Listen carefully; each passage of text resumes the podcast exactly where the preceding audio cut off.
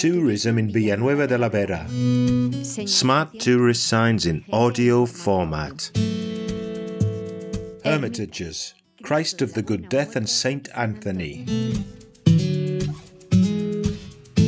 The municipality of Villanueva de la Vera has always had a fervent religious vocation, proof of which is the large number of associations listed in documents from the end of the 18th century, which also detailed their assets, including whether they had their own hermitage.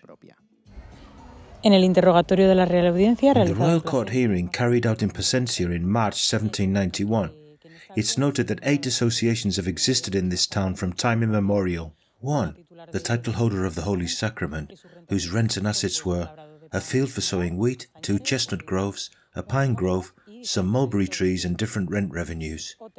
Another called the Dulce Nombre de Jesus, sweet name of Jesus, of the same age, has three tilled fields, a meadow, an area for sowing wheat, and income from rent. It should be noted that all the inhabitants are members of an association, and a mass and procession are held on the second Sunday of each month with the infant Jesus. Other associations noted as having been founded in the past and of which all the town's residents are members are the Association of the Veracruz, Our Lady of the Rosary, Saint Justus and Saint Pastor, and La Demanda de Animas, Request for Souls. The St. Fabian and Sebastian Association is surprising, which according to the document has no members but was maintained because it had different rental income, a fig tree, and a farmyard, which gave it enough income to offer no less than five masses a year. Lastly, the Association of St. Anne, which is very old and has its own hermitage. In the same document, three hermitages are mentioned one where the Blessed Christ of the Good Death, St. Michael, and St. Justus and Pastor are venerated, another for the glorious St. Anne, and the remaining one for St. Anthony Abbot. In 1850, Madoz mentions the hermitages of St. Anne and St. Anthony and the cemetery, all on the outskirts. Today, there are only two hermitages left in Villanueva de la Vera. The Blessed Christ of the Good Death Hermitage. Commonly known as the Ermita del Cristo by the people of Villanueva de la Vera, it's located at the exit of the town on the EX 203 road. On the way to Madrigal de la Vera, the hermitage was built using the remains of another old hermitage from the 16th century, dedicated to Saint Anne, which no longer exists. The old hermitage dedicated to Saint Anne was eventually abandoned and left in a state of total ruin.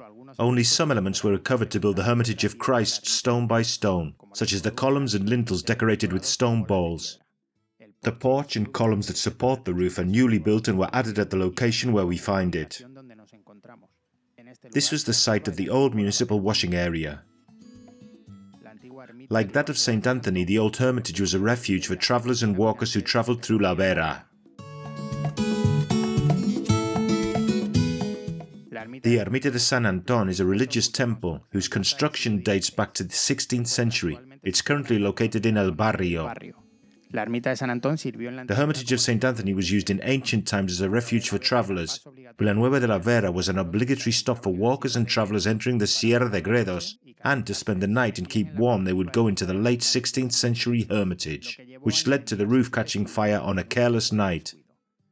The new hermitage was faithfully rebuilt stone by stone, and the beautiful wooden covered ceiling was added, which can be seen resting on the four columns with Tuscan capitals, undoubtedly the most interesting architectural element of the hexagonal temple.